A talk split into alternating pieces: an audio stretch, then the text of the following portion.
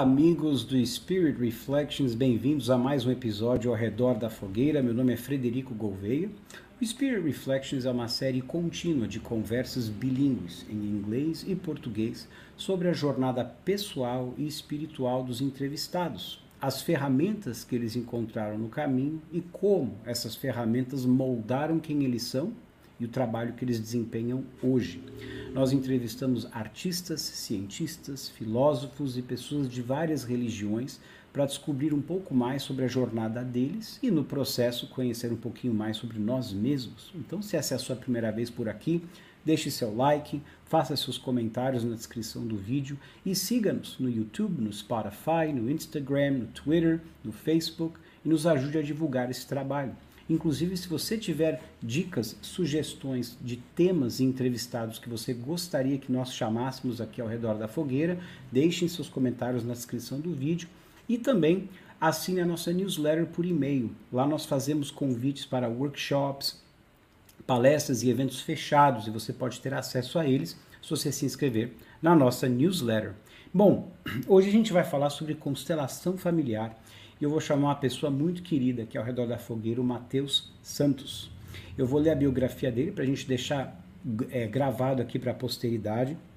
O Matheus ele é docente da Hellinger Schule, constelador associado e membro da Hellinger Ciência, multiplicador do direito sistêmico. Constelações familiares, segundo Bert Hellinger, Hellinger Saúde, e ele teve contato pela primeira vez com as constelações familiares em 2005, quando começou a estudar a técnica.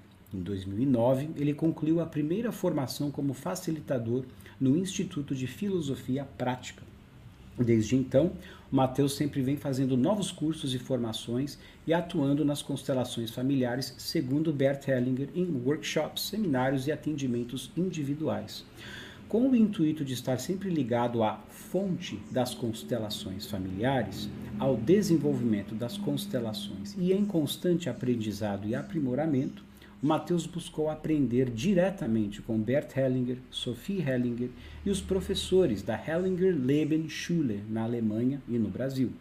Ele é pós-graduado em Direito Sistêmico, terapeuta transpessoal, hipnoterapeuta e practitioner de PNL, neuro, é, Programação Neurolinguística. O Mateus também é formado em Biomedicina, com especialização em circulação extracorpórea pelo Instituto do Coração da Faculdade de Medicina da Universidade de São Paulo, USP, onde ele ainda atua nessa especialidade nas cirurgias cardíacas, no Instituto de Cardiologia do Distrito Federal e outros hospitais do Distrito Federal. E numa nota pessoal, eu já tive várias constelações individuais com o Matheus e realmente foram experiências transformadoras. Então eu estou muito feliz, não só de entrevistá-lo aqui ao redor da fogueira, mas a nível pessoal, de poder ter esse grande profissional e um querido amigo que eu posso dizer aqui ao redor da fogueira no canal. Então, Matheus, bem-vindo. Você precisa tirar aqui do mudo. Olá, tudo Agora bem? Agora sim. Tudo bem? Como vai? Tudo bem. Beleza. Maravilha. Então, Matheus, a gente sempre conversa, começa os episódios aqui ao redor da fogueira querendo mergulhar na história pessoal do entrevistado. Então, antes da gente falar de constelação, leva a gente lá para o passado e como que foi esses seus caminhos que levaram você à constelação. Grato. Em primeiro lugar, Fred, grato pelo convite. É uma alegria, uma honra, viu? Poder estar aqui e contribuir e contar um pouco dessa história, porque eu me considero uma pessoa um pouco cética. Então, eu gosto de contar a minha história para as pessoas, porque eu acho que isso vai no mesmo sentido de diversas pessoas que também estão, através do seu ceticismo, né, investigando o mundo, a realidade, a espiritualidade, e eu acho que essa é uma das coisas boas. E parabéns pela sua iniciativa com esse canal, Muito obrigado. eu acho que é um, um objetivo disso, né? Muito obrigado, com certeza. Então, assim, eu sou paulista, né? No interior de São Paulo, na cidade de Tapetininga, e, e com isso, no interior de São Paulo, aqui no Brasil, a gente tem contato, né? Com fazenda, com essas coisas, e, e quando você fala assim da minha infância, que eu me lembro é justamente, em primeiro lugar, isso, o interior de São Paulo. E meus pais, meu pai é de São Paulo capital, minha mãe do interior, e eu tenho dois irmãos desse casal. E uhum. meu pai depois se casou de novo, eles se separaram e tem uma irmã é, de coração que é muito especial do segundo casamento do meu pai. E meus pais, meu pai mesmo, ele era ateu nessa época quando eu era criança. Legal. Mas e minha mãe sempre foi um pouco religiosa, ligado mais ao catolicismo, né, cristão. Uhum. E o que eu me lembro assim de primeiros passos dessa espiritualidade não era necessariamente algo que eles me ensinaram. Era um algo que eu também já tinha, talvez por essa influência inconsciente deles, de querer conhecer mais. Eu já senti uma ligação. Quando a gente se mudou para uma outra cidade, em Campinas, em São Paulo, é, os meus pais já estavam numa vivência, meus pais eram hippies nos anos 70, então eles que já estavam numa vivência é, de Tai Chi Chuan, eles eram macrobióticos, vegetarianos, é, a gente era tratado Uau. com homeopatia. Então, meu pai, Isso, apesar de ser com, com, com, quantos anos você entrou nesse, nesse momento com seus pais, mais ou menos? Até os sete anos. Sete, oito tá. anos. Então, assim, que eu me lembro, eles sempre foram assim, sempre foram diferentes. Mas minha mãe um pouco mais ligada à religião, meu pai um pouco mais ligada a, a ele é mais intelectual, lia tá. muito livro e era um pesquisador nesse sentido, mas ele não acreditava em nada. Mas eles sempre fizeram Tai Chi Chuan, meu pai é artista plástico também, né? Uau. Então ele pinta, é. E, e essa foi o, a minha principal memória da infância, é isso aí. Tá. Quando, mais ou menos com uns 9, 10 anos, eles foram convidados por um professor, que era também nosso professor de judô, e por umas pessoas que eles conheceram nessas vivências de Tai Chi Chuan, eles foram Legal. convidados para beber o chá, o asca, na União do Vegetal. É, lá a gente chama de Oasca, mas o pessoal em geral chama ayahuasca. Uhum. E aí ele, eles foram, e nesse período que eles, antes de beber o chá, aqui no Brasil, por uma situação legal, estava proibido a União do Vegetal estava num processo de regularização para que as pessoas, para mostrar que era uma religião séria, que era uma religião é, trabalhando pelo bem, com princípios é, bons, né, positivos. E, e então eles... União do Vegetal. União do Vegetal. Quer dizer, é para conectar-se com a medicina, a sabedoria, a, a consciência das plantas. De, seria isso? A não. essência? Não? Não, tá. não. É porque união do vegetal, porque esse chá, né, a ayahuasca, ou a ayahuasca, ayahuasca com H, ayahuasca. Esse chá, ele é feito de duas plantas. Hum. O mariri e a chacrona. Tá. Entendeu? E aí o, o mariri e a chacrona, ah, esses chás unidos, dá o, o chá. Entendi. E aí o fundador dele, chama Gabriel, mestre Gabriel, ele deu esse nome para a religião, União do Vegetal, Entendi. por causa disso. Entendi. Entendeu? Então eles estavam num processo de legalização. E aí ficaram dois anos sem poder receber novatos. Mas os meus ah. pais gostaram tanto da, de toda a convivência da comunidade que eles iam sempre para os trabalhos, mas na hora da sessão que tinha que beber o chá, a gente ia para casa. Porque Olha não podia. Só é, para seguir a lei. Então, durante dois anos, foi assim. Isso 1989, mais ou menos. 1989. E aí, é, meus pais, nesse tempo, se separaram. Tiveram a crise. E aí, quando os meus pais se separaram, os mestres lá da União falaram: Poxa, tiveram que esperar vocês se separarem para a gente atender vocês. E aí atenderam minha mãe numa sessão e meu pai numa outra sessão. Meu pai segue na União do Vegetal até hoje, ele é mestre na União do Vegetal. E antes da gente seguir a cronologia, curioso, qual, qual foi a experiência do seu pai, qual foi a experiência da sua mãe que eles relataram para você? Sim. É, porque assim, é interessante, porque eu bebi o chá com 10 para 11 anos, primeira vez que eu bebi o chá. e assim, já encontrei hoje em dia mesmo, tenho amigos daquela época de infância que é, na barriga da mãe já bebiam chá, né? Na amamentação e tudo. Então é uma coisa muito benéfica.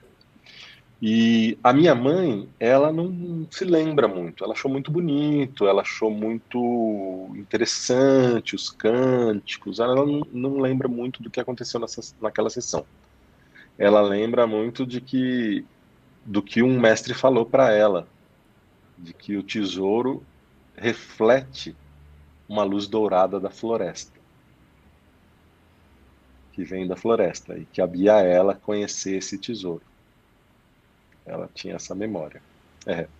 E o meu pai, ele não participou da mesma sessão da minha mãe, porque eles estavam uhum. separados, e aí fizeram uhum. na semana seguinte uma sessão só para o meu pai, por causa dessa sessão. E nessas, nesse momento, dessa experiência do meu pai, ele encontrou, isso é o que ele disse, ele encontrou o que ele sempre buscou. Olha. Então, para ele, assim, ele se encontrou, ele teve uma experiência tão é, transcendental da espiritualidade, daquilo que ele esperava, que ele percebeu que Deus existe. E tanto que hoje em dia ele é um mestre da união, né? Então ele percebeu que Deus existe e falou: é isso aqui, é isso que eu quero. E aí ele Muito se decidiu legal. A seguir Nossa, na união. O seu pai parece ser uma pessoa fascinante para a gente convidar para entrevistar aqui é, no canal, é. inclusive.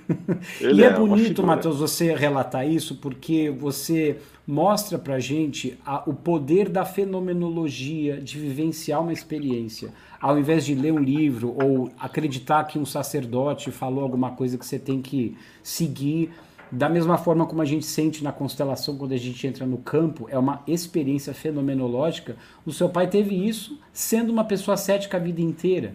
E aquilo fez com que ele mudasse completamente o, a jornada dele. Né? Isso é muito bonito de ver. A gente teve alguns convidados aqui no canal é, em inglês que estão realmente é, liderando e sendo pioneiros dos Estados Unidos nas medicinas psicodélicas, a psilocybin, que é psilocibina, a, o MDMA, com, em, pessoas que têm casos graves de bipolaridade, ansiedade, transtornos de eh, trauma pós um, um post-traumatic stress, stress pós-traumático. É. Obrigado.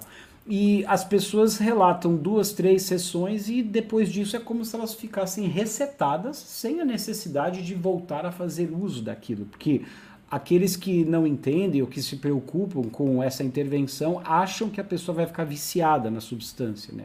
Quando é. não é o que as pessoas relatam, né? É, um dia se você quiser a gente pode até fazer uma conversa disso, porque eu conheço toda a bioquímica, porque eu fui do departamento médico científico da União do Vegetal. Ah, então, então pronto. Então, a gente já anota na agenda aí um outro episódio só para falar disso, porque eu acho que é, é o futuro é, da medicina em, em muitas. Tem muitas conjunturas na medicina atual que precisam da inclusão dessa camada da medicina mais natural para poder ajudar as pessoas, especialmente no campo da saúde mental, né? Bom, você relatou a experiência do seu pai e da sua mãe. Eu só não então, quero esquecer o gancho, que eu quero que você relate a sua. Mas antes disso, sim. me fala o que você vai falar.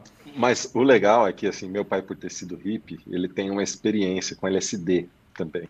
Então ele tem essas, ele tem experiência com outras substâncias, substâncias. então ele sabe diferenciar isso, ele explica. Fantástico. Eu não tive. Não, fantástico. Ainda mais sendo artista, que eu quero muito é. poder a, ter a chance de entrevistá-lo aqui. É. Então assim, e aí eu eu é, quando aos era 10 criança, anos. Isso, aos 10 é. anos.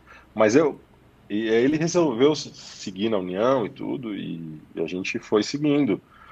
Mas antes disso, quando eu era pequeno, minha mãe disse que eu tinha um amigo na escola e eu queria ir para a igreja. E eles não iam para a igreja, meus pais nunca foram pedir para a igreja.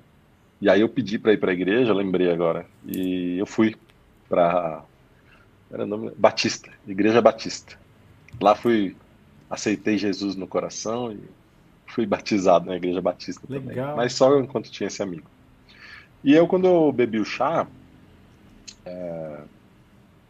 isso é uma coisa bem nova assim para eu contar, né? Porque eu não falo muito a respeito dessa experiência com o chá para as pessoas em geral, não falo. Mas surgiu aqui pela, pelo assunto. E na primeira vez que eu tive a, o efeito do chá, que eu bebi duas vezes antes e não tive o efeito era pouquinho, criança, né?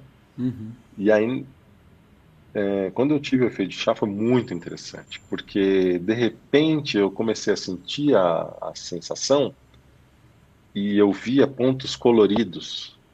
De olhos fechados eu via assim, pontos coloridos. E aquilo começou a me incomodar. Eu falei, que é isso? Que coisa estranha. Aí eu falei, não, não quero mais isso, não quero mais. Imagina, uma criança, né? 10 anos. E, e é inofensivo à saúde, tem toda uma explicação bioquímica por, por causa disso. É seguro. Sim.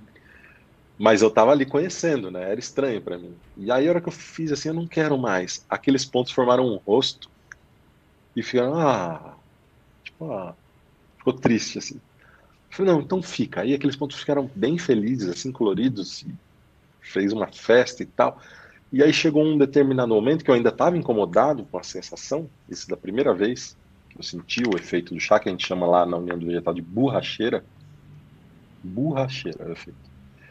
E aí, às vezes tem uma catarse, né? Às vezes a gente vomita o efeito uhum. do chá. E aí eu fui vomitar, aí saí para vomitar. Quando eu saí para vomitar, foi uma coisa muito interessante, assim, muito misteriosa, porque como eu estava incomodado, de repente eu olhei para o lado esquerdo, eu me lembro como se fosse hoje, tinha uma florestinha, assim, eu olhei para o lado esquerdo, eu não sentia nada, não tinha nenhuma alteração.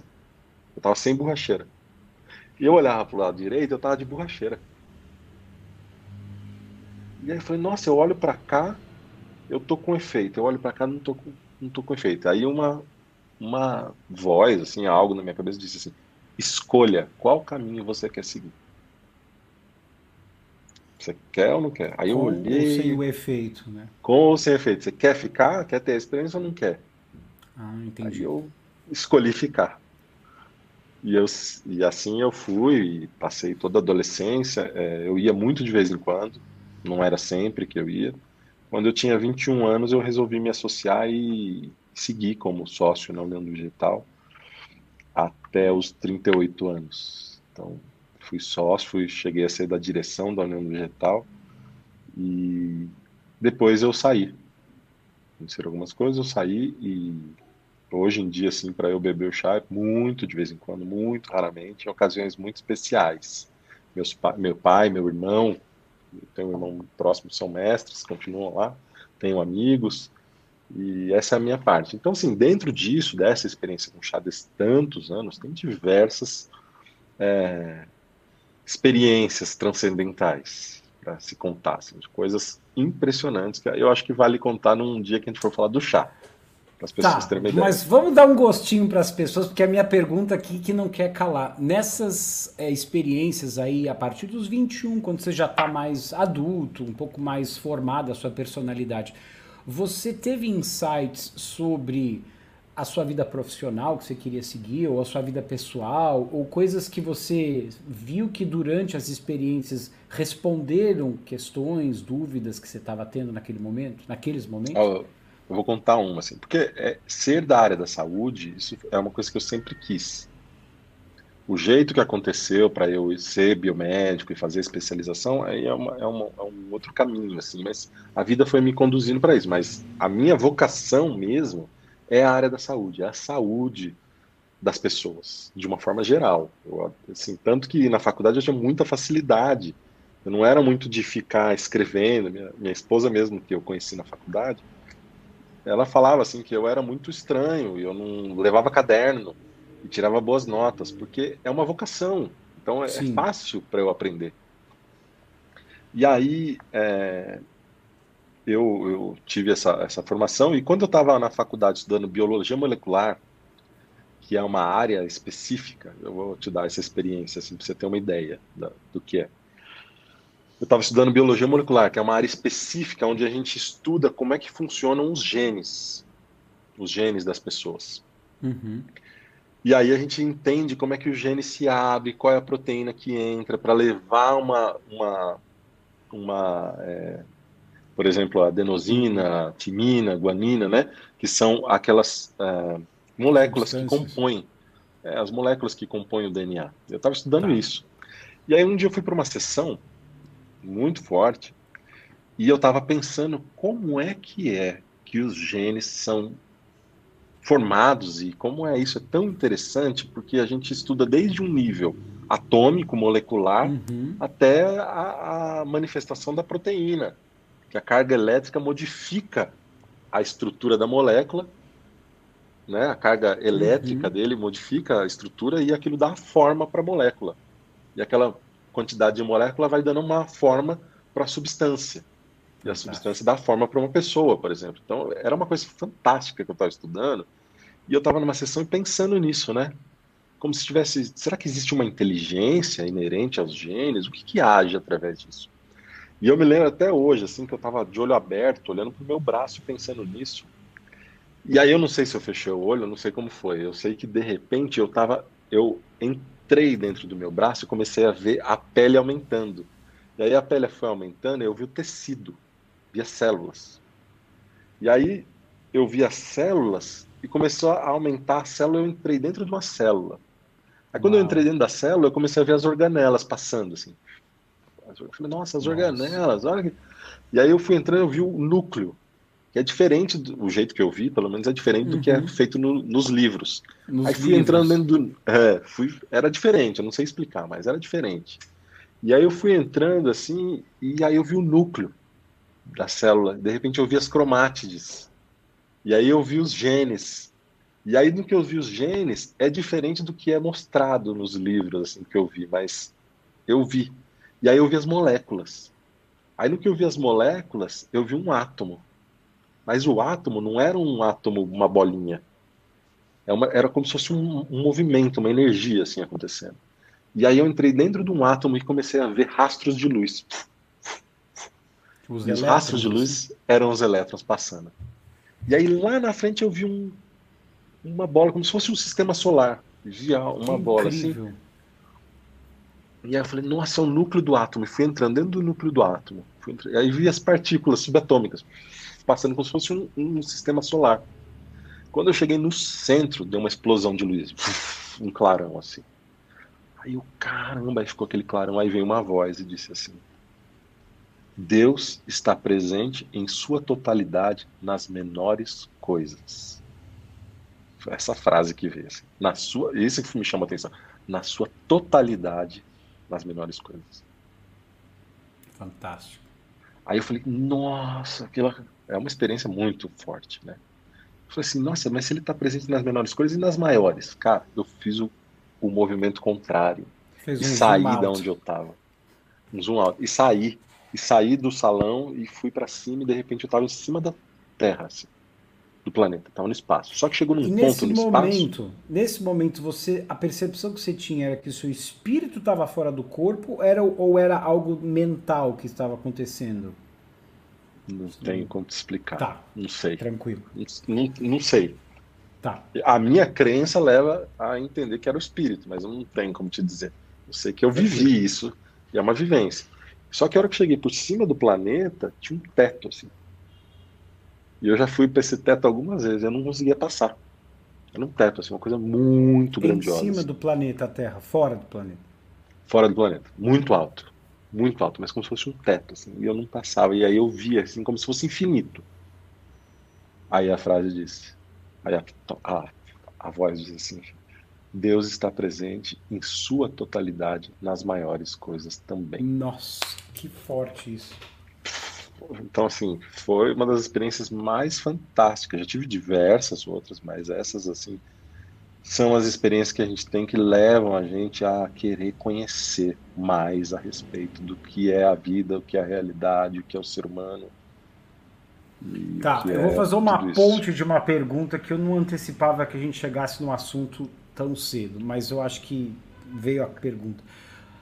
Mateus, essas experiências que você teve dos 21 aos 38, que foram certamente muito profundas, como que você consegue fazer uma comparação, se é possível, quando você está no campo, como um facilitador, como um constelador para um cliente?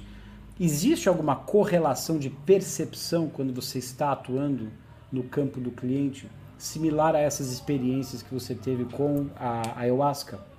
Total, total. Isso, isso é uma coisa que, que tem a ver com a, a experiência com o Bert. Tá. Sabe? Porque, porque assim, eu tinha terminado a especialização, não tinha arranjado emprego. Eu vou chegar lá. Tá, não, beleza. É é. A pergunta eu entender. acho que é boa é. para lá na frente você responder. Vamos voltar para sua cronologia, mas legal. Mas você vai entender isso aí. Tá. Porque olha só, eu tinha terminado a especialização e não tinha arranjado emprego ainda. Tá. E aí, quando eu já tinha 24 anos, meu pai conheceu, mais uma vez, meu pai, com a esposa dele, eles conheceram a constelação familiar. Olha. E aí eles conheceram Renato Bertatti, depois eles conheceram Peter Spelter e Atsuyuko. Que o Peter é alemão, ele aprendeu também com Bert, e ele vem para o Brasil trabalhar. E aí meu pai conheceu o Peter. E, e aí ele voltou para casa, me lembro, ele voltou para casa e falou, nossa, eu conheci um negócio muito diferente, chama constelação familiar, é assim, assim, assim. E eu, cético, né, ah, tá. Apesar de ter toda essa experiência, tá, e, e aí? Uhum. Não, eu vi isso, e ele contou a experiência dele para mim.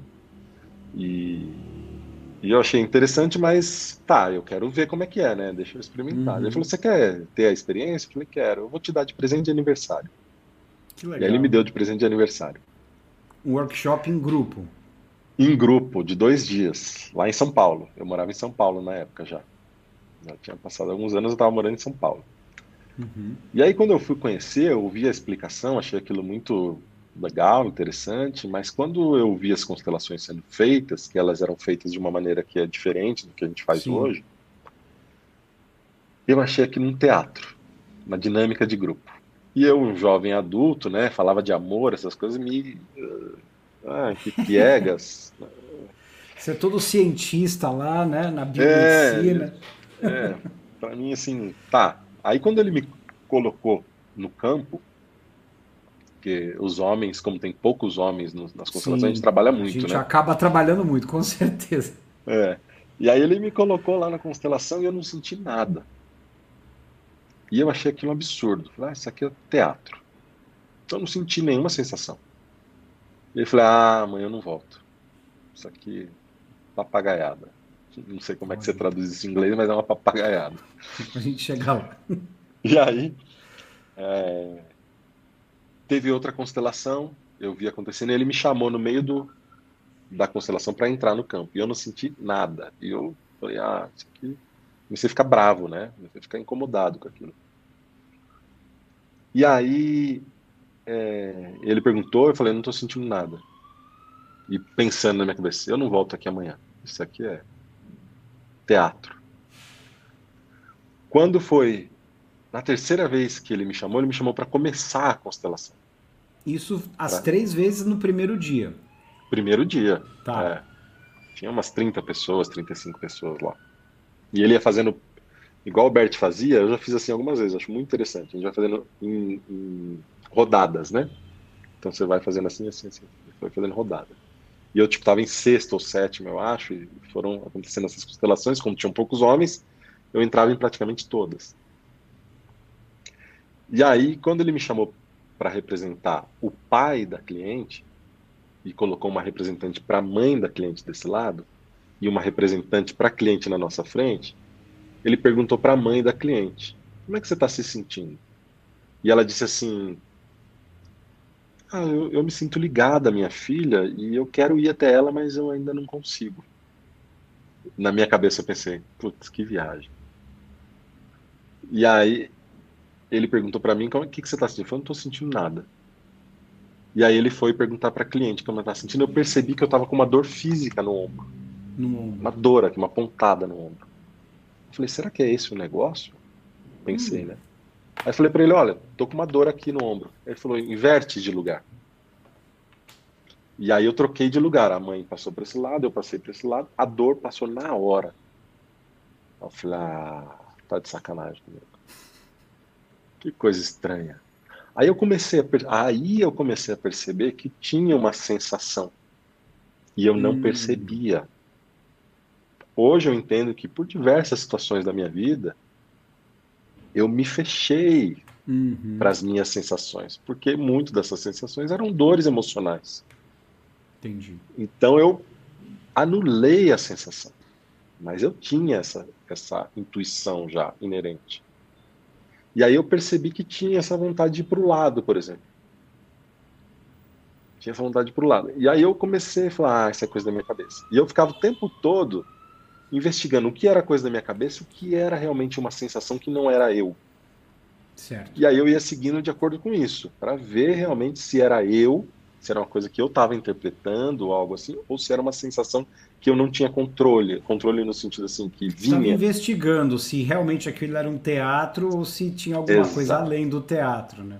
Exato. E aí eu fui fazendo o movimento até que cessou o movimento.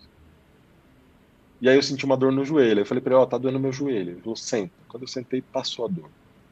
Então, ali, ali eu fiquei impressionado, porque eu via que não era uma coisa minha. Era algo externo que atuava em mim. E aí eu quis, falei, eu tenho que aprender esse negócio, porque isso aqui Você é voltou no dia seguinte? Voltei no dia seguinte e quis estudar. E foi ali que, no primeiro dia que eu me decidi. Falei, eu tenho que aprender esse negócio, eu vou fazer isso aqui. E desde então eu comecei algumas formações e até o ponto de eu chegar a conhecer o Bert. E ele já estava num nível de prática da constelação que é muito além do que as pessoas estão acostumadas por aqui, Sim. por causa disso. E, e, eu acho interessante isso, porque vê que como está tudo relacionado com o que você me perguntou. Olha só. Sim. Porque o, o Bert, quando ele conheceu as constelações familiares, ele conheceu né, uma dinâmica do grupo que já tinha um nome parecido com o que ele fazia. Ele, ele dizia, eu ouvi ele dizendo isso. Eu me encontrei com as constelações. Ele teve uma sensação. Ele percebeu, ele representava o pai de um menino esquizofrênico, e quando tirou o menino perto dele, ele sentiu como se fosse um buraco, como se ele estivesse entrando dentro de um buraco. E ele perguntou para a dirigente do grupo, que era uma é, é Thea Schunfelder, o nome dela, ele perguntou para ela e ela não soube explicar o que, que ele sentiu. E aí o Bert Hellinger, ele foi conhecer outras vezes esse trabalho através de do, essa Thea Schunfelder era americana, era alemã e depois ele conheceu mais duas americanas, que é a Les Cadiz e a esqueci o nome da outra. E, e Matheus, essas pessoas então elas faziam o quê? Porque até então eu, eu entendo que a palavra constelação familiar não existia. Existia, e ela vem de, um, de, uma linha de trabalho do Jung, ele já usava essa palavra constelar. Hum. Já existia. Mas esse, essa maneira de dinâmica do grupo, ela vem da escultura familiar da Virginia Satir, da terapia familiar. Terapia familiar. E a Virginia, okay. Uhum, terapia familiar. E a Virginia Satir tinha já algumas dessas dinâmicas de escultura familiar. Até nos, nos cursos eu faço essas demonstrações da constelação arcaica, vamos dizer assim. Sim. Para mostrar para as pessoas como é que dela. era, os primórdios dela, como é que o Bert conheceu até onde eu já pude conhecer, né? O que, como era. Que interessante, quer dizer, ele, ele não conseguiu entender o porquê da sensação de um buraco quando foi tirado o filho esquizofrênico perto da representação que ele estava atuando como pai, e a, e a facilitadora não sabia explicar o que, que era aquilo. Exato. E aí, quando ele foi em outros grupos, ele teve sensações semelhantes e as dirigentes não sabiam explicar. Hum. E foi justamente essas sensações que ele, pela vida toda dele desenvolveu o trabalho. Que é isso. Ele sentia, ele, é, é, nisso eu me, me relaciono ao Bert porque me identifico, porque assim, ele sentiu uma coisa que ele viu que não era ele, ele não sabia o que era e ele quis conhecer. E aí ele foi caminhando, e aí as constelações familiares foram se formando através não daquilo que se entendia da relação da família, mas através das sensações que o corpo captava do campo. E das Entendeu? contínuas observações que ele teve, né? Através disso. Das contínuas observações que ele trouxe através disso. Entende? E então, naquela época que você encontrou ele, você disse que ele já estava atuando nas constelações de maneira muito avançada. Já. Comparado ao que? Ao que eu conheci. Tá. No começo, em 2005. Em janeiro de 2005 tá. eu conheci. Tive essa experiência que eu contei. Uhum. Quando eu conheci ele foi em 2012, já tinha feito uma formação, já estava com o que o Peter chamava de movimento do espírito. Ele, ele, eu aprendi assim, movimento do espírito, e a gente fazia isso E aprendi ali a fazer, que já era um outro tipo. Teve os movimentos da alma. Então tem toda uma explicação de como é que a constelação foi crescendo. Isso eu, eu explico para as pessoas, ó, assim, assim, assim, porque eu acho importante investigar o desenvolvimento para entender o que é feito. Sim. E a, como que foi a sua expansão, né? E a, o aprofundamento da, da, dessa ferramenta que é tão fenomenológica. Mateus, para quem está ouvindo e não entende a diferença de alma para espírito no contexto de constelação, como é que você explicaria? Esse é um contexto do Bert, né? É, é como ele, ele entendia isso. Acho interessante explicar porque é o seguinte. É, o Bert, quando ele percebeu essa, essa coisa, essa percepção do que nós chamamos o campo, quando ele percebeu que tinha uma sensação que não era dele, ele quis entender o que era, quis procurar. E aí o que ele entendeu dentro da, da religiosidade dele, dos da, estudos filosóficos dele, foi que aquilo era a alma, a mesma alma que é a vibração de vida, que vem da origem da palavra anima, uhum. aquilo que anima. Sim. Então ele percebeu que tudo tem uma vibração. Então tudo tem alma, tem essa força de vida. Inclusive uma parede, porque ela uhum. foi construída por alguém. Ela teve uma modificação. Quando ele conheceu o Rupert Sheldrake, ali ele encontrou alguma explicação que para ele fez sentido. E o Rupert Sheldrake, ele, por ser um biólogo, cientista, a palavra, se ele usasse a palavra alma para descrever os campos mórficos e, e todas Sim. as outras coisas, isso ia ser já era do jeito que era, já era rechaçado, mas ia ser muito Isso. mais. É, ele, inclusive, então, recentemente ele... foi mais rechaçado ainda num TED Talk que ele deu, é, o pessoal acusando ele de pseudociência, né? Com esses ressonância mórfica, campos mórficos, o pessoal achando que é pseudociência. Enfim. É, é e, e, e ele combate né, os dogmas da ciência. Então ele. O Bert encontrou ali alguma explicação. E aí eles, ele resolveu chamar de campo, para desatrelar da, da ligação com a religiosidade alma. da alma. Uhum. Mas tudo isso, essa vibração, é a alma. Então a gente chama isso de alma. E existem movimentos da alma, ou seja, depois de um determinado momento, o Bert começou a experimentar e liberar que os representantes se movessem, para que a imagem Sim. se formasse através do movimento dos representantes. Então são os movimentos da alma. Porque no início ele nem deixava as pessoas se locomoverem ou falarem, né? Era bem estático. Estático. E ele só movia e testava pelo, pela mudança do lugar. Ele, ele mesmo movia.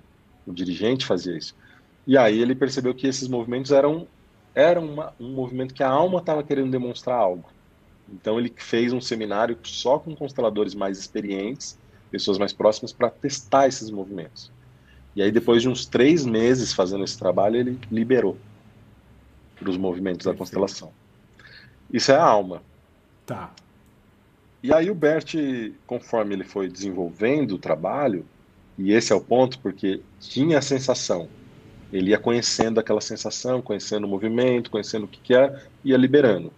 E aí ele ia andando, andando, andando, até que chegava num limite. Então, por exemplo, já conhecendo o pertencimento, ele chegou no limite da família.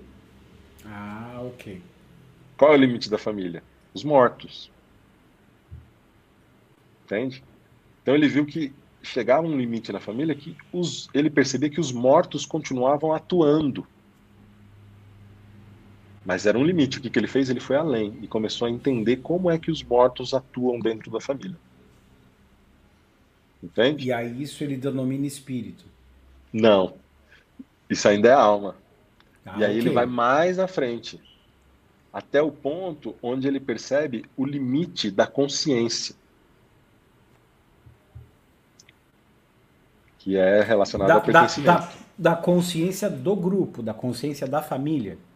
Da consciência de conscience, que em alemão eles falam de Gewissen, hum. que é uma consciência, que em, em português a gente só tem a palavra consciência. Sim. Mas, por exemplo, em inglês tem conscience e consciousness. Ou awareness. Sim, sim. É, o né? Gewissen vem da palavra saber, né? Ter conhecimento. Exato. Ter conhecimento, que é você adquire através de você avaliar se isso é bom, se isso é ruim, né? Do, do movimento comparativo. Uhum. Esse é o Gewissen. Então, é, isso é uma utilização. Agora, existe um outro nível de consciência que é Bewusstsein, que é o awareness. Hum. Bewusst, que é essa, essa coisa de estar ciente, estar alerta, de se iluminar da consciência, que é um nível espiritual. Ok. Então ele foi além do limite do Gewissen para perceber o que tinha além da consciência. E aí ele encontrou o espírito, que ele chama de espírito, Perfeito. Perfeito. que é uma força que atua inclusive na alma, em toda a existência. E isso ele chamou de espírito. Que seria uma coisa, um atributo da divindade? Seria algo Para ele Deus? sim. Para o Bert sim. Entendeu? Então tem essa diferença. Para a gente é, nós somos espíritos. Uhum. Pelo menos para mim, eu, eu sei que para você também, nós somos espíritos numa experiência corpórea, material. Mas nós somos Sim. espíritos. Então, e com isso, com essa essência espiritual, nós temos essa relação com o espírito, que é essa força transcendental, que é Deus. Show. E a sua especialização na biomedicina, como é que ela também ajudou você a te, te ajudou a te informar quando você atua no campo como constelador? Tem alguma correlação também?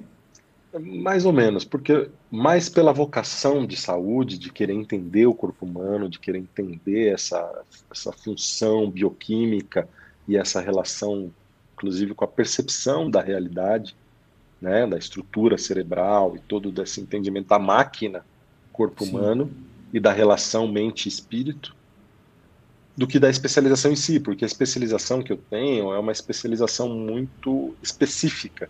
Técnica. No sentido né? que muito técnica, porque são para cirurgias cardíacas.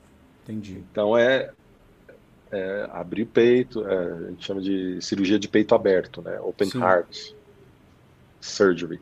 Então, e existe essa conexão com, com o cirúrgico e é, é muito lidar com a vida e a morte. E eu vi o Bert falando isso. As constelações familiares se tratam de vida e morte. Então, conforme eu fui conhecendo o Bert fui conhecendo o que tinha dentro da constelação, eu comecei a perceber que a constelação familiar é não só um, um instrumento terapêutico, uma prática terapêutica, mas ela é um caminho filosófico de percepção, de entendimento da vida. Então, a gente, com esse conhecimento, quando eu olho para uma cirurgia, quando eu olho para um paciente, quando eu olho para um paciente em estado grave e vejo a família dele, isso tem um efeito, inclusive na minha postura em relação ao trabalho. Sem dúvida. Entendeu? Então, acaba se relacionando porque não tem como. É como se você olhasse para a realidade através desse óculos Sim. da constelação uma, familiar, uma visão desse entendimento mais, mais sistêmica, né? uma coisa mais, mais de consciência. Inclusive, também é uma, uma ferramenta muito prática, porque você mesmo pode testar algumas coisas no dia a dia. Ah, eu não sei se hoje eu vou almoçar comida japonesa ou comida francesa. Então isso vai representar o francês, isso representa o japonês e você entra no campo e sintoniza para ver. Assim, eu estou dando um exemplo bem trivial Sim. de algo que você pode adaptar para coisas mais importantes, né? mais cruciais. Sim, é. É, com né? certeza. Que não depende necessariamente de você ter que ir para um workshop em grupo para ter esta percepção, essas insights. Né? Você pode, consigo mesmo, nas suas sensações corpóreas, é, evocar, digamos assim, o campo e entrar em sintonia com ele para ver o que, que o campo, o que, que a alma, talvez, né, esteja te é. chamando, né, para qual movimento. É isso, a gente é, desenvolve uma habilidade, é uma habilidade transcendental. E com isso, percebendo isso, a gente também não precisa ser um escravo né, do campo. Exato, a gente vive exato. de uma forma normal, a gente usa isso em momentos que são fundamentais e tem uma dúvida ou tem uma, uma doença, por exemplo, e a gente quer perceber, porque, olha, tem diversos estudos hoje em dia de quanto é que as situações é, ambientais, vamos dizer assim, do, do environment, né, de todo o, o ambiente influencia na nossa relação, na nossa emoção e, consequentemente, na nossa saúde corporal. Então, o estado do espírito ele influencia diretamente na saúde do corpo. Então, é assim que me relaciono. E o Bert, ele tinha esse querer conhecer isso. Ele se dedicou. À medida que ele foi ficando cada vez mais conhecido, ele começou a ser convidado para mostrar a técnica terapêutica naquela época ainda era uma técnica, depois ele percebeu uhum. que não uhum. era uma técnica, mas mostrar aquilo para as pessoas para ver como é que funcionava e ver se aquilo tinha um efeito. E ele encontrou, e isso a gente replica com a nossa prática, né? Efeitos fantásticos, fantásticos. É por isso que a constelação familiar tem ficado conhecida. Então, quando ele começou a usar dentro da saúde, ele encontrou uma coisa que é descrita de uma forma diferente, mas que está relacionada a coisas muito antigas, que é essa é, é, esses acontecimentos familiares traumáticos, a influência dos acontecimentos traumáticos familiares traumáticos, influenciando, né, diretamente nas doenças. Sim. Então ele começou a perceber isso, que existia padrões nas famílias que geravam o mesmo tipo de doença repetições né, no, nas gerações futuras. E uma vez que a pessoa conhecia, percebia e reconhecia aquilo lá como sendo parte dela e que estava influenciando ela, e através do que o Bert chamou de ordens do amor, modificar aquela imagem, aquilo tinha um efeito na relação da pessoa com a doença. E algumas dessas pessoas se curavam. E a gente tem essa prática hoje em dia, e, e é isso mesmo. Fantástico. Tem tantas perguntas que eu quero fazer aqui, mas uma delas tem a ver com essa, essas percepções que você relatou durante muitos anos que você teve com os chás e como que elas se comparam com as suas percepções como constelador dentro de um campo, por exemplo. Sim.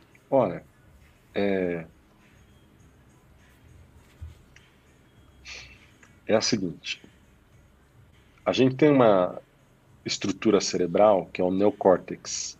E o neocórtex ele é responsável pela percepção dos cinco sentidos. E os cinco sentidos são um instrumento que a gente tem para se relacionar e perceber a realidade. Só que nós somos formados assim dentro dessa experiência corporal a perceber isso dentro dos cinco sentidos e conceber, ah, isso é real. Mas quando a gente tem experiências transcendentais, a gente começa a perceber que a realidade é mais do que os cinco sentidos conseguem Extrasensoriais, né? E aí torna-se extrasensorial. Aí tá. se torna-se extrasensorial. E aí você começa a perceber que existem. A realidade é muito maior. A realidade que nós estamos inseridos é muito mais do que se chama de matrix. Sim. Dessa matriz que a gente pode tocar, que é a matéria. E essas experiências, essas vivências, são vivências que iluminam a consciência e a gente desenvolve a capacidade de perceber além. E a constelação familiar, ela precisa desse desenvolvimento da percepção além. E aquilo que eu tive dizendo no começo, a gente acessa o cognitivo, né, o intelecto, a mente, a alma e o espírito. E além disso tem as profundidades de cada um. Sim. E à medida que a gente tem experiências que vão muito mais além da nossa consciência, da nossa dessa percepção, nós podemos conduzir os clientes a ir mais além. Você trouxe uma imagem muito bonita antes da gente começar aqui a nossa, o nosso episódio sobre o remar é, e o barco que o cliente se encontra no alto mar. Relata para a gente, por favor, que eu acho muito legal para as pessoas entenderem. É, eu digo assim que a constelação familiar, fazer uma constelação para um constelador, é como a gente pegar o nosso barquinho e ir na direção de uma tempestade, que é a tempestade que a pessoa vive, está lá no meio da tempestade, e aquele balanço do mar. E a gente pega o nosso barquinho e entra dentro da tempestade. para encontrar o cliente naquela situação e poder direcionar ele para onde é a saída. Porque é ele que tem que sair. A gente não pode tirar ele de lá, mas a gente direcionar ele. Então, isso vai no sentido do que o Bert dizia, que o constelador só leva o cliente até onde ele já caminhou. Hum. E a gente precisa ter essas todas essas nossas experiências que faz quem nós somos, auxilia a gente a entrar dentro dessas tempestades, estarmos preparados a não naufragar nos tempos mais turbulentos que podem acontecer dentro de uma constelação e a gente saber sair com segurança e conduzir o cliente para esse caminho com segurança. Então eu falo disso. E usando essa analogia, essa metáfora, essa, essa imagem, então a gente, como constelador, à medida que a gente é, se aprofunda, se especializa, cresce nos nossos próprios movimentos de alma, espírito, a nossa consciência, a gente fortalece a nossa embarcação para poder enfrentar tempestades mais árduas, né? E nos casos em que nós remamos em direção à tempestade do cliente, mas o cliente, mesmo após sendo apontada as setas e a direção da saída, ele não quer sair que, que a gente faz? É isso? Você quer saber o que, que eu faço com é, isso? É, porque tem esses casos, né? Tem, muitos. Esse é o ponto, porque assim. Olha, existem pessoas que têm os seus problemas e as suas dores e elas carregam isso há tanto tempo que elas desenvolvem uma relação de amor com a dor. Você já viu aquele casal que briga, briga, briga, mas quer continuar junto? Exato, não, é dessa, vê, é não consegue forma. se ver longe um do outro, mesmo deixando um ao outro louco, né? Tem gente que vive uma relação assim com, a própria, com o próprio problema. Por quê? Aquele problema a conecta a um laço de amor. A um amor interrompido, a um amor não, não consumado. Porque o trauma, no fundo, o trauma sempre se trata de uma separação. Sempre uma exclusão, né? E nós, dentro do nosso ser, é inerente a busca da união. A união de novo. A união. De nos unirmos, de criarmos laços. Porque é a maneira onde a gente consegue manter a vida é através da união. Então a gente percebe que a união é uma coisa positiva. E aquilo que separa é uma coisa ruim. Porque traumatiza, o amor interrompe. Por isso que a gente usa é, para essas situações a palavra força diabólica, por exemplo, que vem de diabolos, aquele que separa. É o trauma. Hum. Então a pessoa, naquela força de separação, ela tem uma ligação com algo que ela ama. Então é tão difícil para ela resolver que ela se distancia, ela se mantém conectada àquilo, mesmo distante. E se ela procura uma ajuda, porque ela quer procurar uma ajuda, e ela e gera dentro da responsabilidade, olha, você vai ficar sem isso aqui. Uhum. Daqui para frente acabou o seu problema. Falei, não, mas como? Puxa, mas e agora? E, e entra é. é aquela frase do Berto: liberados somos concluídos.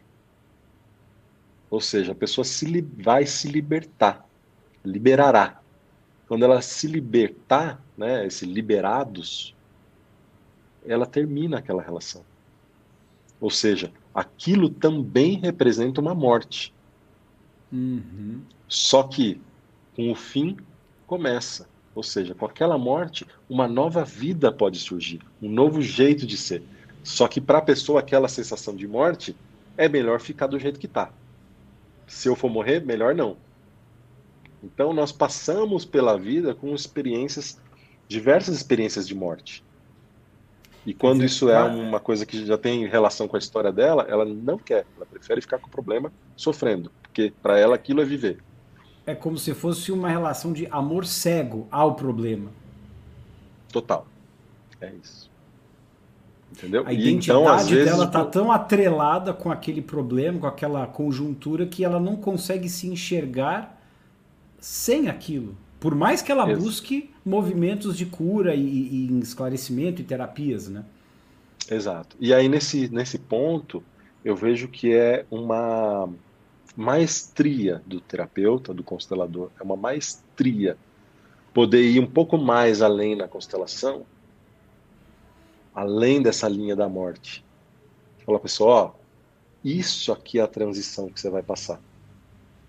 Aguenta, porque depois que passar, vem uma vida nova. Então você pegar na mão do cliente naquele momento, não como um pai, não como um guia, Sim. mas pegar e falar assim, ó, vai passar, segura. Segura. É tipo descer na montanha russa. Dá o looping e ela acaba. E olha só, você tem uma nova experiência. Entendeu? Então, tem diversas maneiras de se fazer isso com o cliente para que ele crie a vivência, que aí entra aquele assunto que a gente estava conversando até agora, de ter uma vivência para criar uma nova percepção. E uma vez que ele cria uma nova percepção, dentro da consciência se ilumina. E ele expande a consciência e não volta mais a ser do jeito que era. E nesses momentos de levar o cliente além, você também usa da técnica de hipnoterapia, por exemplo, dependendo do contexto? Com certeza.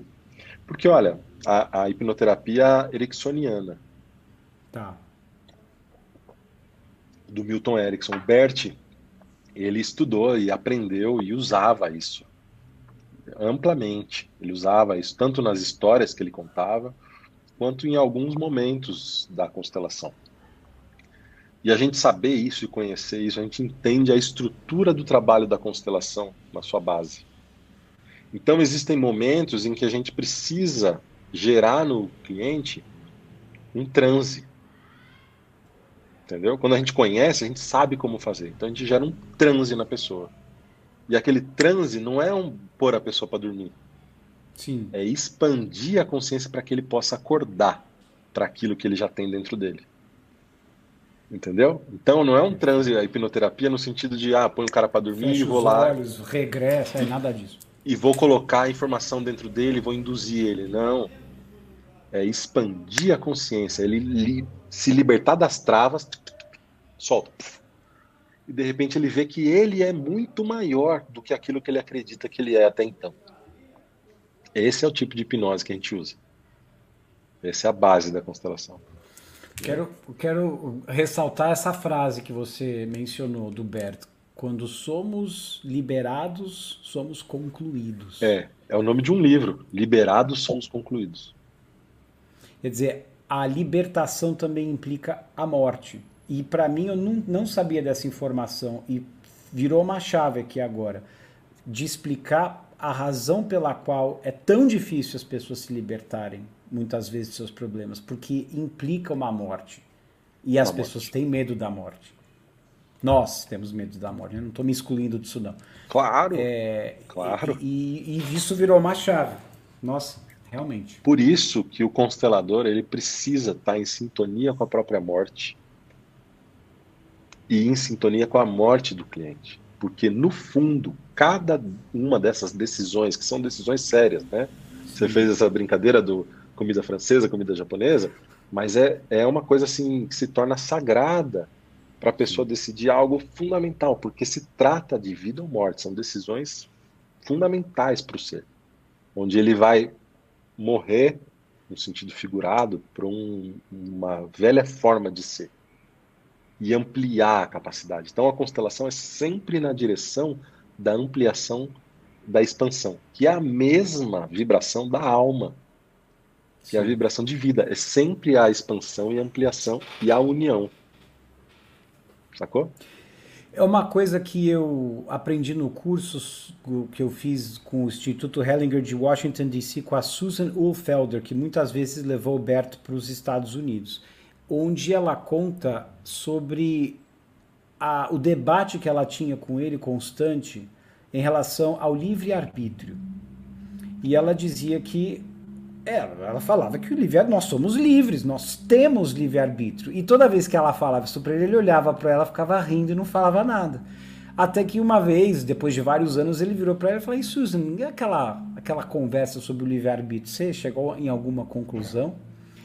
Onde eles dizem, e ela conta isso no curso, que ele diz como, ele faz uma provocação, como que nós ousamos ter livre-arbítrio, como é que a gente pode se considerar livre no nosso poder de escolha quando nós estamos emaranhados, identificados com uma dezena de ancestrais e familiares do nosso campo e a gente está nada mais repetindo padrões de, de traumas emocionais herdados deles? Como é que isso é livre?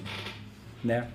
Então, parte, eu acho que da, da, da, caminhada salutar de expansão da consciência que a constelação promove é justamente do que o Jung dizia de da individuação, de nós conseguirmos conquistar cada vez mais a autonomia de discernir aquilo que realmente vem da nossa vontade versus o que a gente está simplesmente repetindo do, do, da, do, nosso grupo, né? O que, que você acha?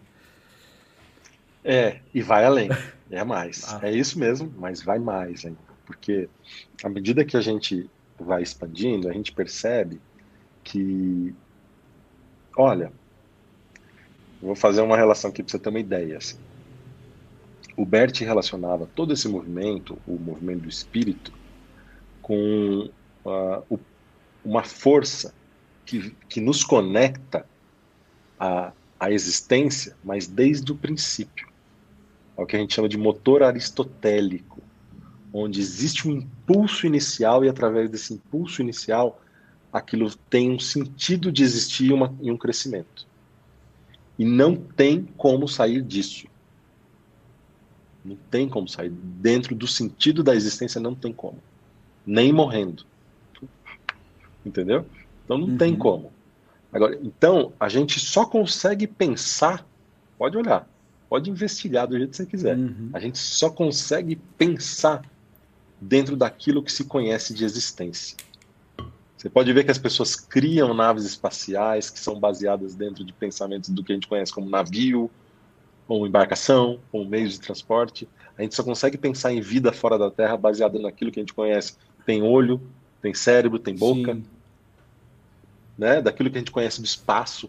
Então, assim, existe uma limitação que é biológica, que é dentro do que existe. E nós nos conectamos dentro de dentro, nisso, e isso é uma limitação do ser.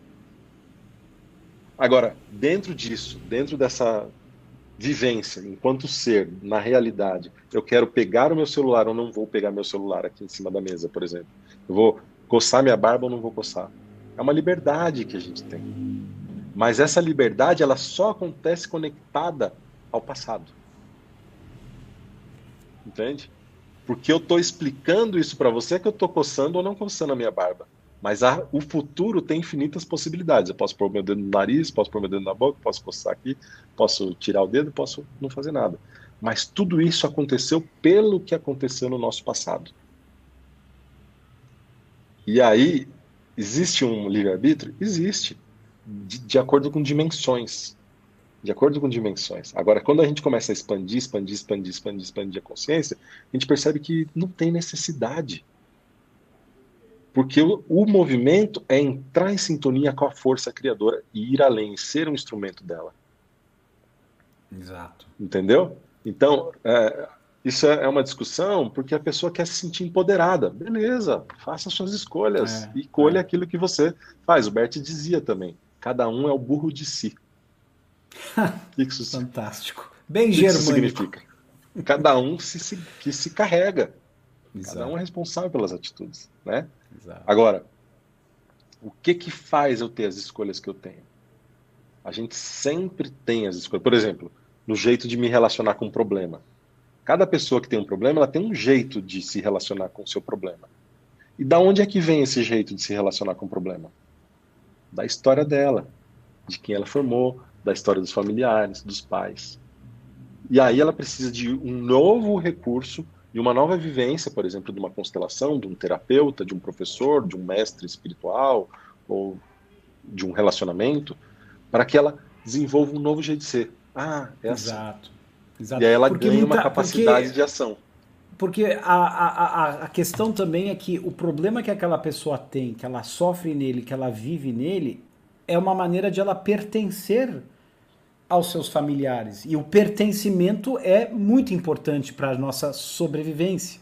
Então a gente Exatamente. luta para manter o problema vivo porque nele a gente pertence, a, que a, gente, a quem a gente né? É uma estrutura da consciência, dessa, é. desse nível de consciência, de Gewissen, né? Uhum. Dessa necessidade de avaliação do que é certo e o que é errado, do que é bom e o que é ruim. E o que é bom e o que é certo, para nós, geralmente está relacionado ao pertencimento, que num nível mais profundo, geralmente está relacionado à manutenção da vida, perpetuação da, vida. da espécie. Exato. E tem a ver também com aquela relação de culpa e inocência, né? Total. Que é ao manter-me é, cego, entre aspas, ou leal aos meus problemas, eu tenho a benção, entre aspas, da consciência inocente. Assim Sim. faço porque eu sou, faço como eles fazem, como eles faziam.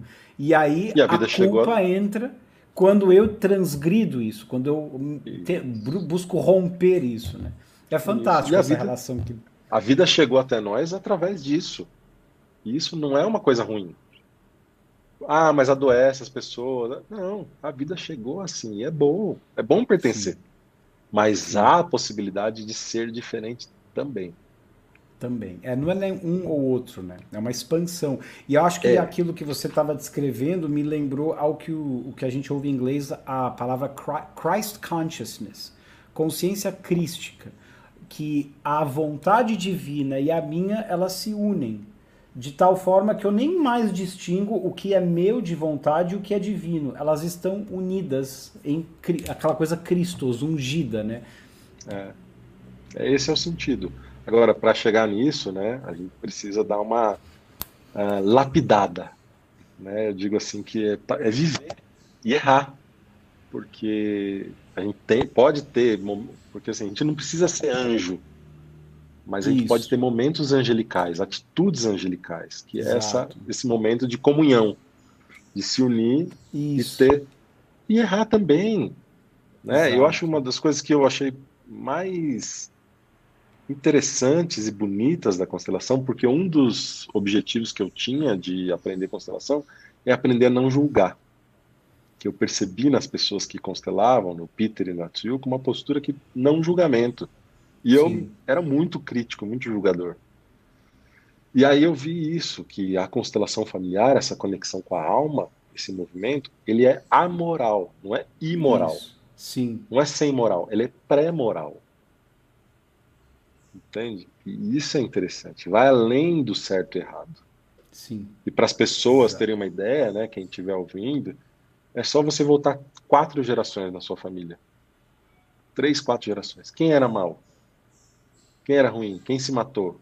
Quem foi um assassino, um abusador, ou batia na Quem mulher? Quem escravizou. Tipo? Né? Quem escravizou? Nós não sabemos. E a vida atravessou essas pessoas e chegou até nós. Então a gente olha para trás, o certo e o errado perde o sentido. Entende? E, e outro aspecto que eu acho fantástico da constelação que eu aprendi com o Dan Cohen, e ele admite isso, ele fala, vez que eu entro numa missão, eu não tenho a menor ideia do que vai acontecer. E, e, é. e, eu, nesse processo que eu estou aprendendo, é extremamente é, aterrorizante. Desconfortável, você... né? É desconfortável, porque a, a pessoa aparece na sua frente e você fala, e agora? Lascou. Porque dentro de você tem um vazio, tem uma neutralidade que você vai entrar, remar em direção ao cliente sem saber o que vai acontecer, né? Como é que você lida com isso? Assim, eu acho que é, você, você, entendeu, né, o que eu tô, eu tô, tô, falando aqui. E esse é o ponto, porque quando a gente quer chegar em algum lugar, a gente entra dentro dessa postura. A gente fica com medo, porque a gente sente que precisa fazer alguma coisa. E a ideia é justamente não, é ser guiado, é ser conduzido. É a gente entrar em sintonia, em ressonância com o campo da pessoa, com a alma da pessoa e deixar a alma nos conduzir juntos. Então, isso de pegar o, o barquinho, na verdade, não sou eu que remo, é o vento que sopra a vela em direção à tempestade. Entendeu? Legal. E esse vento é que está a serviço. E eu entro em sintonia a serviço junto. E aí eu não sei o que vai acontecer, porque eu e o cliente, nesse momento, aprendemos juntos. É... Eu aprendo. E, e, era por isso, assim, por exemplo, que a Angélica Oliveira, que é lá do México e acompanhou o Bert muito tempo, ela contava assim que quando perguntava para o Bert, Bert, como é que você tá? Como é que você, como vai? Ele dizia assim, estou cada vez mais completo. Porque é assim que a gente constela as pessoas, a gente também vem se completando, vem unindo algo, vamos aprendendo junto nessa conexão com a alma. Mas isso aqui é já uma coisa muito mais avançada, assim, que eu não costumo falar abertamente dentro de um seminário, de um workshop, porque exige das pessoas uma abertura para perceber isso. Sim. Entendeu? E não precisa que os clientes em geral saibam disso. Sim. Não precisa. Isso é o nosso caminhar para entender e perceber a seriedade e a profundidade daquilo que a gente está trabalhando. Então é natural você sentir medo no começo, porque você permeia isso. Quando você sente o medo, qual é o caminho? O que, que você deve fazer? Senta, solta o ar, se esvazia e espera do campo vir a indicação do próximo movimento. Que é como um relâmpago no escuro. E aí você sabe o que tem que fazer. Por isso que é tão importante estar conectado com a nossa morte. Porque o escuro do desconhecido é um lugar confortável, é um lugar que a gente relaxa. E lá vai vir o relâmpago, né? Do próximo movimento. É lá. Exatamente. Entendeu? Gente, eu quero que vocês acessem o site do Mateus, institutoconstelações.com.br. Lá tem todas as informações das, dos atendimentos, dos workshops, dos cursos que ele promove, na mídia social dele também. Matheus, qual é o próximo evento que você vai estar tá fazendo para a gente deixar avisado aqui para o pessoal? Tá. No dia 27 é, de maio, nós vamos ter um seminário online a respeito de pais e filhos. Como chegar no coração dos filhos. Esse é, tá. é o tema que a gente está olhando, que é o próximo, é um seminário online, que são três uhum. horas das nove ao meio-dia. A gente passa às vezes um pouquinho, mas a gente faz uns trabalhos e mostra esse conhecimento para as pessoas. É, no dia 18 de maio, 18 não. Deixa eu ver aqui. É, 19, 20 e 21 de maio, nós vamos dar um módulo do treinamento avançado em constelação familiar. E o tema é atendimento individual. Então, um tema para as pessoas que já têm base de constelação, vai ser presencial lá em Maceió, mas vai ter transmissão online a respeito de atendimento individual. Manhas, técnicas, né? Os, as dicas disso. O traquejo. E em breve a gente. É, em breve, em junho, a gente está lançando um curso de treinamento básico em constelação familiar.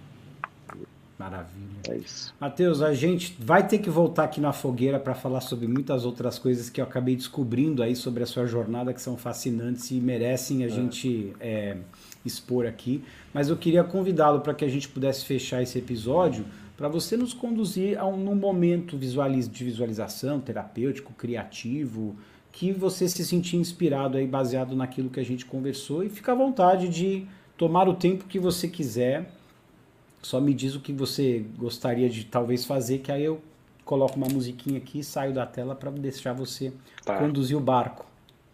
Acho que nós podemos fazer uma. Não sei onde é que a gente vai chegar, mas algo de percepção do nosso corpo, do funcionamento do nosso corpo, de, dessa conexão da mente, da alma e do espírito. Pode fazer algo nesse sentido. É, a gente né, falou pouco aqui ainda a respeito de constelação em saúde, constelação de direito, mas a gente chega lá um dia. Chegamos, Obrigado. com certeza. Obrigado pela conversa. Tá bom. Maravilha. Vamos lá. Pode escolher uma musiquinha. Light. Né?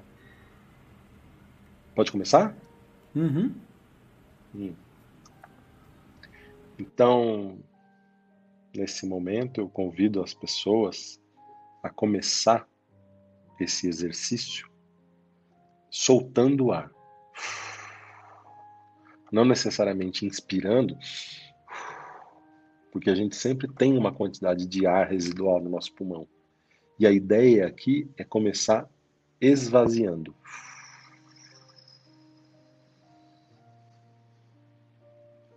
Isso mesmo. Se esvaziando para que a gente possa entrar em um estado da nossa mente, do nosso espírito, que possa criar um, um lugar, um ambiente propício de gerar uma nova vivência. Então, solta o ar mais uma vez. Relaxa o corpo, fecha os olhos e se deixa ser conduzido para o seu centro, o centro do seu ser.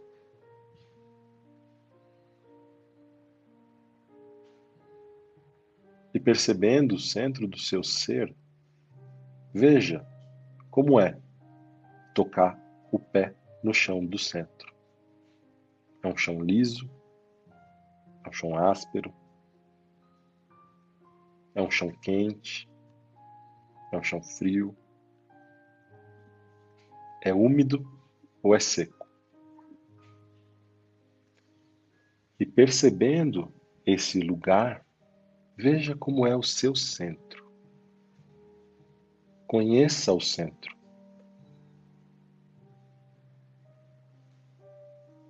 É um espaço, ele é grande, tem paredes, ou é simplesmente um campo?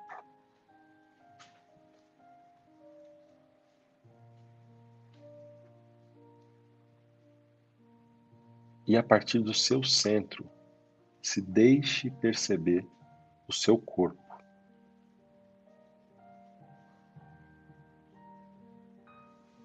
E veja e se conecte. Perceba a sua relação com aquele lugar onde você sente uma dor, com aquele lugar onde não funciona mais tão bem, aquele lugar onde é difícil de você olhar. E olhe para ele.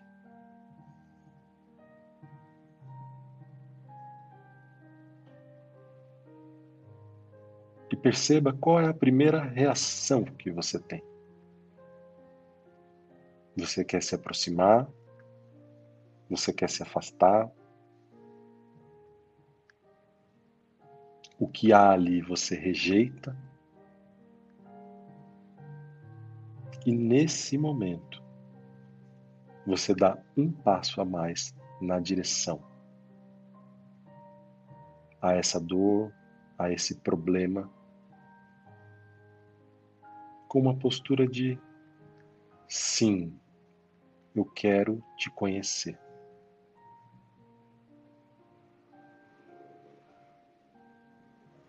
E com essa dor se aproximando mais, perceba que geralmente ele aponta para um lugar, para um outro lugar. Ele se conecta a uma outra pessoa. E veja quem é que vem por trás dessa dor, por trás desse problema. É um homem? É uma mulher?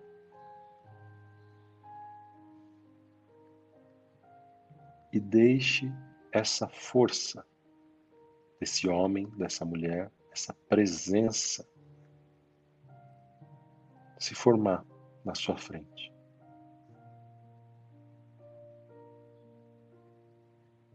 e em contato com isso que se apresenta internamente, sem dizer verbalmente, só internamente você diz: Sim, agora eu vejo você. Sim, agora eu percebo que aqui há uma relação.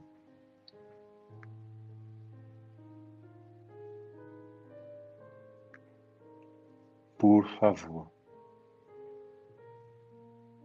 sinta o efeito dessa palavra.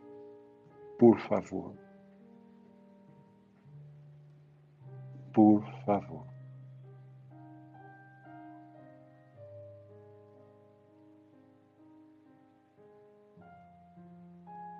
E se for possível, você dá mais um passo e se aproxima. E a cada passo que você dá, você percebe o que isso causa em você. É mais confortável, dá medo, se sente mais triste, com raiva. E olhando ainda para essa pessoa, você lentamente faz um movimento de reverência e curva a cabeça. Sim, é difícil entre nós e eu me sinto ligado. Por favor.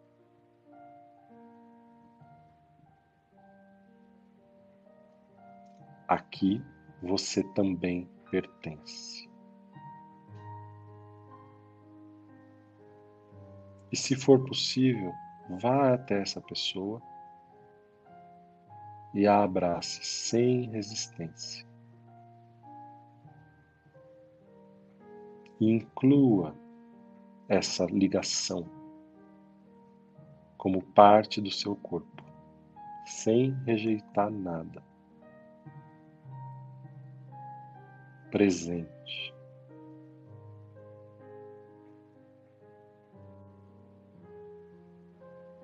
Hoje eu te conheço um pouco mais em mim.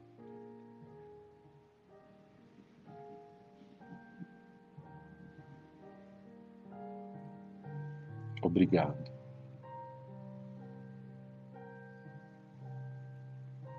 E se solte desse abraço e sinta no seu corpo o efeito disso.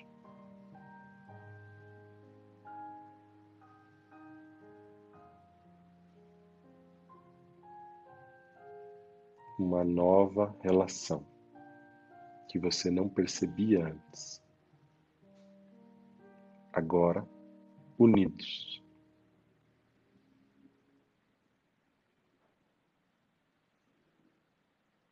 E solta o ar.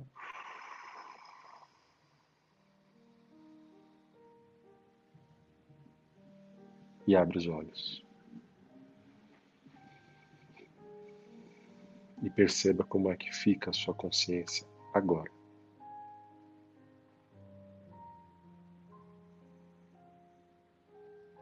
Foi isso.